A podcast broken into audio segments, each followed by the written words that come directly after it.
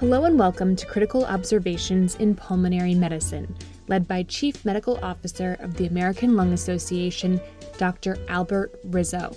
The views of the speakers are their own and do not reflect the views of their respective institutions or Consultant 360. This podcast is another in the series Critical Observations in Pulmonary Medicine. Today's topic is not about a specific disease entity, but importantly about issues surrounding the most preventable cause of lung disease, tobacco. We're going to hear about important aspects about advocating for tobacco control that the practicing physician should be aware of in understanding issues related to their patients. To take a deeper dive into the area of tobacco control in this country, we have two guests with us with unique perspectives and experience. We have Thomas Carr from the American Lung Association and Dr. Scott Siegel from Christiana Care in Newark, Delaware. Thank you both for joining me today. Thank you for having me. Thanks for having me. The American Lung Association's annual State of Tobacco Control reports and evaluates states and the federal government on actions taken to eliminate the nation's leading cause of preventable death, tobacco use, and save lives with proven effective and urgently needed tobacco control laws and policies. Lung Association proudly marked the 20th anniversary of releasing its State of Tobacco Control report back in early 2022, and a new report will be coming out in 2023. That last report reflected on the progress made over the past 20 years, and it's looking ahead to the significant amount of work that remains to be done to end tobacco caused death and disease in this country. I'd like to start with Thomas Carr. Thomas has been the Director of National Policy at the American Lung Association since October 2010 and held the title of Manager, National Policy and Policy Analyst with the Lung Association prior to that. In this role, he directs state and local tobacco control advocacy efforts for the Lung Association and is the primary author and editor of the Lung Association's annual State of Tobacco Control report. He also oversees the American Lung Association state legislated actions on Tobacco Issues Project, which is an online database and website for state tobacco control laws. Mr. Carr is one of the country's most knowledgeable experts on state tobacco control laws and policies. First, I'd like to address the new generation of tobacco products, including e cigarettes, and the threat they have made over the last several years as more and more individuals, now up to two and a half million middle and high school students, have reported using e cigarettes in 2022. In response to the youth vaping epidemic, new public policies, including ending the sale of all flavored tobacco products, have risen in importance as well. Could you give us an overview of what the state of tobacco control in 2022 showed us and what has happened since then?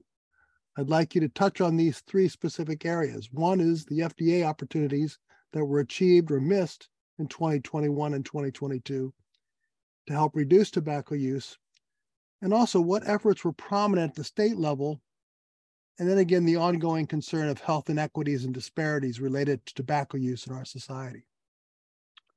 Great. Thanks again, Dr. Rizzo, for having me on the podcast. State of Tobacco Control 2022 was an especially fun report to do because of the, the 20th anniversary of the report. We were able to look back over the past 20 years to document some of the tobacco control successes and missed opportunities over that time period. Under a law passed in 2009 called the Tobacco Control Act, the US Food and Drug Administration gained comprehensive authority over the manufacturing, marketing, and sale of tobacco products. The Lung Association strongly supported passage of this law and had high hopes for strong policies and regulations to prevent and reduce tobacco use we hoped would follow. However, I think it is fair to characterize FDA authority over tobacco products as a mostly missed opportunity. It was certainly not entirely FDA's fault, as the tobacco industry will strongly oppose and sue FDA over any regulation that will meaningfully reduce tobacco use. And they need the support of the presidential administration in office to proceed. But there have also been a number of unforced errors. Uh, one specific example of a missed opportunity has been FDA not moving forward to end the sale of menthol cigarettes and other flavored tobacco products, which play a major role in youth initiation of these products, and in the case of menthol cigarettes in particular, make it harder for smokers to quit. There were reports produced by FDA's Tobacco Products Scientific Advisory Committee in 2011 and FDA itself in 2013 that found removing menthol cigarettes from the marketplace would benefit public health. There's been progress on this issue recently, with FDA pledging in 2021 and then proposing rules in 2022 to end the sale of menthol cigarettes and flavored cigars. But the delay in acting caused additional and needless death and disease to occur, especially among Black Americans, given that over 80% of Black persons who smoke use menthol cigarettes. Turning to the state level, in its State of Tobacco Control report, Lung Association grades states in five areas state funding for tobacco prevention and cessation programs, state smoke free laws in public places and workplaces, state tobacco taxes, access to tobacco cessation treatments and services, and state flavored tobacco product laws. There has been some change in the policies graded during the 20 years of the report, although the first three policies I mentioned um, have been graded over the entire 20 years. Overall, what we found in the 2022 report is that we saw more forward progress over the decade from 2000 to 2010 than from 2011 to 2022. Uh, one notable example of this was smoke-free laws, where the number of states with comprehensive laws prohibiting smoking in public places and workplaces, including restaurants and bars, rose from two states in 2002 to 28 states by 2012. But no state has passed a law since then. Medicaid coverage of tobacco cessation treatments and services is an area we did see continuous improvement in, both from improved state coverage under the traditional Medicaid program and more people being covered in many states due, the, due to the Medicaid expansion under the Affordable Care Act. This is good news because Medicaid enrollees smoke at significantly higher rates than people that have private health insurance. And we have to make sure people who have helped to end their addiction. And this is a good segue to some of the ongoing disparities in tobacco use that continue to be present in the US that contribute to health inequities in this country. On the positive side, adult cigarette smoking and tobacco use data from 2020, released in March 2022, saw the lowest cigarette smoking rate among adults ever recorded. Only 12.5% of adults smoked in 2020, a significant decline from 14% in 2019. Overall adult tobacco use and adult e-cigarette use also registered declines from 2019 to 2020. However, these overall rates mask significant disparities in tobacco use among races and ethnicities and due to socioeconomic factors. Uh, smoking remains alar- alarmingly high among Native Americans and Alaska Natives at 27.1%, and lesbian, gay, and bisexual adults at 16.1%. Smoking has also been found to be higher if a person's income or education is lower and if they are enrolled in Medicaid or uninsured. Populations disproportionately exposed to secondhand smoke include children ages 3 to 11, Black Americans, persons living in poverty, and people with a high, high school education or less. In addition to the extremely high rates of menthol cigarette use among Black Americans who smoke, menthol cigarettes are used at elevated levels among LGBTQ Americans, women, and Hispanic Americans who smoke. The tobacco control community must address these disparities. The good news is both the policies addressed in the Lung Association's State of Tobacco Control Report and policies like your next guest will address can make a difference. But we need policymakers at all levels of government to pass, fund, and implement them to see progress. So it sounds like there's certainly a comprehensive approach from the Lung Association at you know, both certainly federal and state levels and certainly there's a lot of work still to be done. And and you're right. I think there's a good segue now to uh, to talk a little bit more about local action. Um, communities are beginning to address tobacco-related health inequities as a social justice issue, and local data on equities at the point of sale can be valuable in garnering support for policies to change the retail environment. Dr. Scott Siegel is a licensed psychologist and director of population health research within the Institute for Research on Equity and Community Health or abbreviated IREACH, at Christiana Care in Newark, Delaware. In his immediate prior role, Dr. Siegel served as the Director of Psychosocial Oncology and Cancer Survivorship at the Helen F. Graham Cancer Center and Research Institute, where he provided counseling services to people affected by cancer and led a team of psychologists, social workers, nurses, and research staff. He's here today to discuss his research that unearthed new insights about the impact of smoking on Delaware's communities in particular, in particular those of color and discuss some potential new solutions to this disparity issue. This work, which is the first study of its kind performed by Dr. Siegel and colleagues at ChristianaCare's iReach, was published in the peer-reviewed journal Cities and Health and involved the use of geospatial analysis. Dr. Siegel, thank you for joining us today. Please tell us about how you came to have your interest in population health research and your recent research findings. Uh, thank you again for having me, and, and thank you also to Thomas for really setting the table quite well in terms of the work that needs to be done. Um, my interest was really born out of the work I did working directly with people affected by cancer. As I think many know, lung cancer is the leading cause of cancer mortality by a lot. And by far, the leading risk factor for lung cancer is uh, tobacco use. But it was working up close with people who were living with cancer, dying from cancer, their families who were left behind after that really motivated me to want to think about what could we do differently. I think like many, I used to think that we as a country had solved the tobacco problem. We've seen dramatic decreases in the rates of smoking. We're about half of the male adult population in the 1950s was smoking. And as we just heard, you know, now it's about 12% of the adult population. But that overall statistic really doesn't tell the whole story. There are, in terms of reducing the overall rates, there's more to do to think about how do we reach all groups. And uh, we really do need to take additional action because the trajectory we're on, we won't actually solve that with the existing policies. So one of the questions that I really became quite interested in is what are the mechanisms by which some of these subgroups continue to smoke at rates that we see maybe 20, 30 years ago for the for other majority groups? And what we realized is that because of residential segregation in this country by socioeconomic status and by race and ethnicity, that in areas that are higher poverty and predominantly minority, we see a completely different landscape with respect to the retail environment. Much higher rates of retailers licensed to sell tobacco products. And this is even after adjusting for population density. And it's within these communities where the tobacco retailers are not just selling the tobacco products, but they're the primary way that the tobacco industry is marketing. We made it illegal to market by TV and billboards and near schools and at sporting events. But we didn't make it, we didn't regulate the marketing at the point of sale and uh, on the window front of stores. And this is really where the tobacco industry reallocated their marketing funds.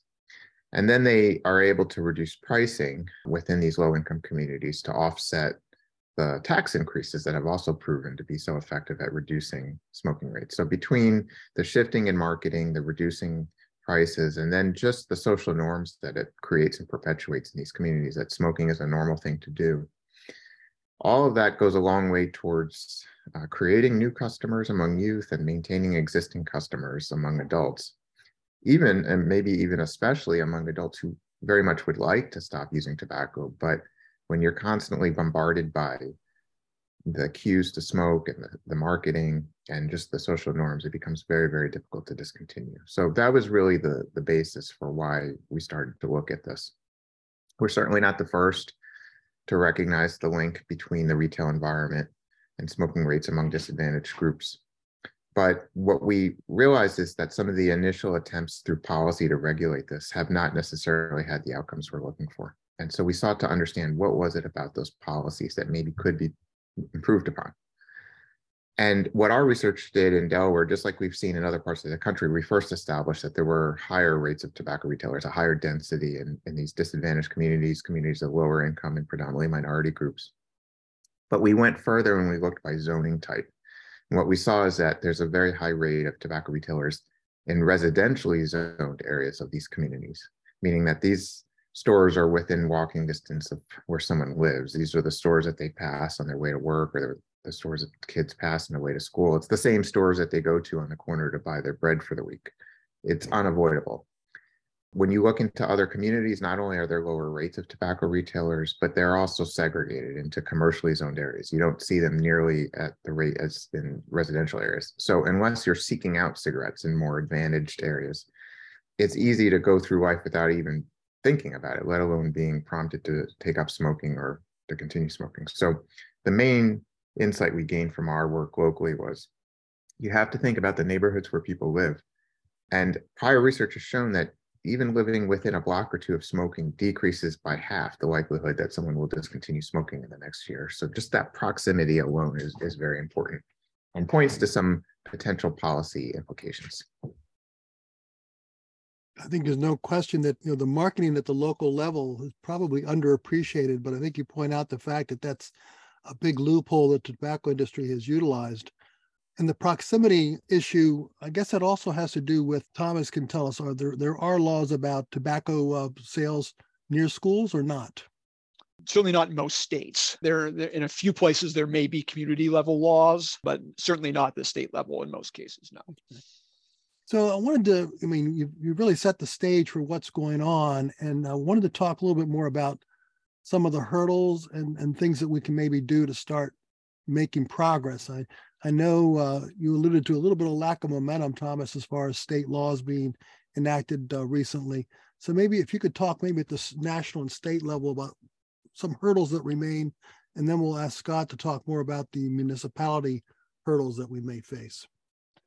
I would say, in large part, it's a, it's a, there's, it's really a political problem. We, uh, we certainly have a set of policies that we have been proven to reduce tobacco use that we can draw from, and and promising practices like like Dr. Siegel is talking about as well that we can employ. I think it's a, in large in large part a um, how do we get our political leaders and certainly in, and then in all state in all parts of the country as well too um, to do this and especially in some of the southern Appalachian and other states we've we've seen a real lack of these tobacco control policies being implemented and I, I think that leads and that, that you, you, see it in the data uh, smoking rate data is, as being higher. Scott, anything at the municipality level you foresee as a hurdle we can try to address?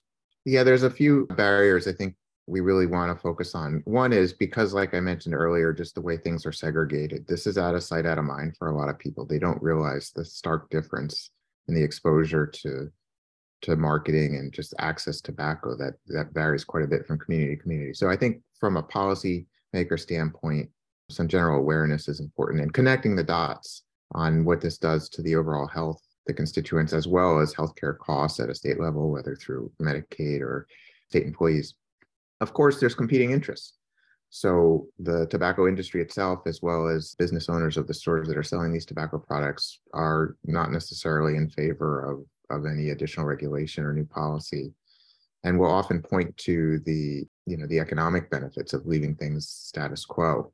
And, you know, local politicians are very sensitive to these messages.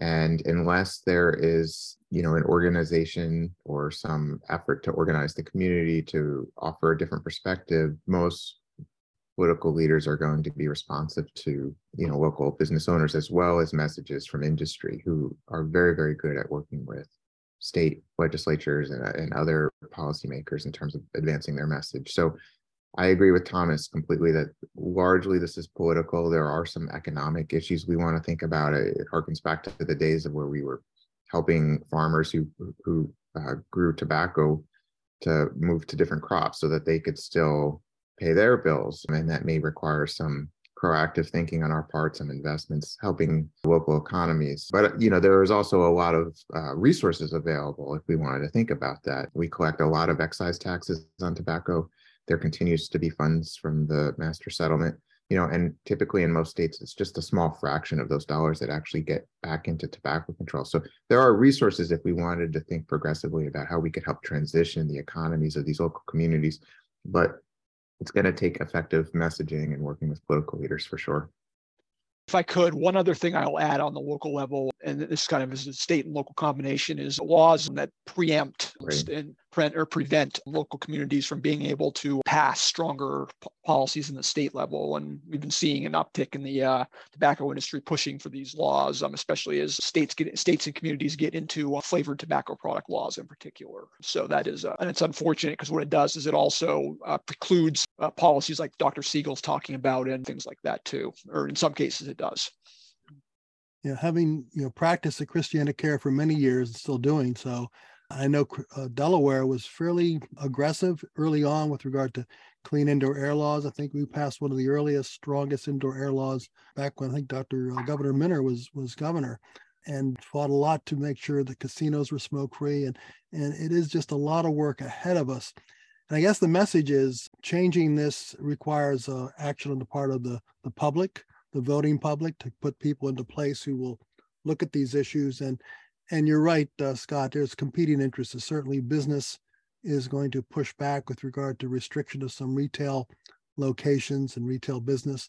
But again, we always have to put the health of the community on a balance between what uh, business can can or cannot support.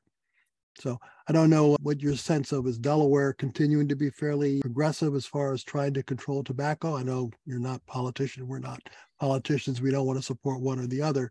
But what do you foresee anything uh, in the leg- legislature this coming year or two?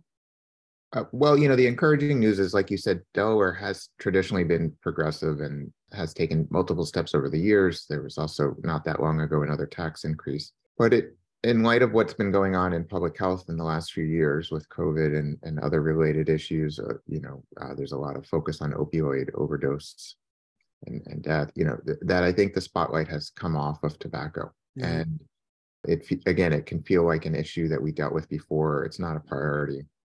But we also know that, you know, tobacco use is certainly related to COVID outcomes. And the same can be said about opioids, where people who currently smoke have a much harder time getting off of opioids or, or getting into treatment because of the smoking. So I think that, you know, the tobacco control world has to continue to adapt the tobacco industry is very good at adapting. So just even the preemption strategy is one that they learned the hard way, but now they're using effectively. So we need to respond to that as well. And also from a public health standpoint, we have to realize that there's lots of different competing priorities. And if we ever get into the position of trying to compete against other issues, we come out disadvantaged, but where we can show that by working together, for example, you know, addressing tobacco use to improve both opioid overdose deaths and also issues like COVID, you know, then it's not a matter of divide and conquer, but it's really how do we join together and allocate resources in ways that really benefit the ultimately the public, as you said, which we have to put first. So it can't be a pet cause approach. It really has to be one that evolves over time and where we work, we look for opportunities to work across sectors. So, Thomas, when is the next uh, tobacco control report due to come out from the American Lung Association? Next state of tobacco control report will be coming out on Wednesday, January 25th at 12 a.m. Eastern time. So pretty soon. So we look forward to kind of sharing the results we've seen over the past year. And I will note, um, in, in regards to Delaware, there has been a, a, bit of an increase in their funding for tobacco control programs in this past year. So that's kind of a preview. Um, we, something we already knew because they're kind of in their fiscal year already. But um, so that was good news. But uh, obviously, how that how that funding is applied is important. So that uh, comprehensive report, I guess lung.org would be the best place to uh, get information on past and upcoming tobacco control issues and state of tobacco control. Yeah, absolutely. Um, lung.org slash SOTC is the uh, kind of the, the vanity link um, to state of tobacco control. Um, and you'd see 2022 up there, the, the 2022 report up there right now. But um, right. once 2023 comes out, it'll be updated automatically. Right. And, and Scott, where can people learn more about your work at uh, Christiana Care? Well, they can certainly visit our website, the iReach website at Christiana Care. Our the paper that you cited earlier is open access. That's certainly something we can provide information on. People can can readily access. I also just, if if I could, kind of bring this back into the clinician's room for a moment for the physician or the other type of clinician who, who may be working with a patient to know that there are you know a number of resources available. There's national state quit lines. But some of the work that we're discussing here in terms of thinking about the local environment that people live in and what that does at a population level there's also implications when you're counseling a patient about smoking cessation. And namely a lot of times we take a patient who continues to smoke as evidence that they don't care, that they're not motivated, but we're not fully appreciating necessarily all the challenges that they have, including the fact that maybe they live with people who smoke or that they've tried, but they just haven't succeeded. So it's more a question of self efficacy than it is a question of motivation. And so taking into account the social determinants of health, the retail environment, the full picture helps us to better understand all the challenges that people are up against and making sure that we're really doing everything on our end that we, we can to understand that and then maximize their chances of success if they do choose to, to make a quit attempt. Yeah, no question. The uh, the smoking addiction is uh, is real. Most majority of smokers, when surveyed, want to quit, and on average, 9, 10, 11 times is what's needed to have somebody successfully quit. And a lot of it is based on, as you said, it's the support that they get from their families, their physicians, and, and also it's their ability to maybe zone out from the uh, the marketing cues that uh, are all around them in some of these neighborhoods. So it, it's uh, it's an ongoing issue that certainly the Lung Association looks at smoking cessation just as important as uh, tobacco control. I mean, they're both part of the same way to improve public health. Right. So there's a lot of work to be done, and I think the important thing is that we keep educating individuals, educate uh, the public about what laws may need to be changed lo- locally as well as state and federally. So I want to thank you both for the time you took today and encourage our listeners to uh, get more information at the uh, sites that were mentioned and hopefully uh, tune in for our next podcast next month. So thank you both again. Thank you. Thank you. For more pulmonary and critical care content, visit our website, consultant360.com.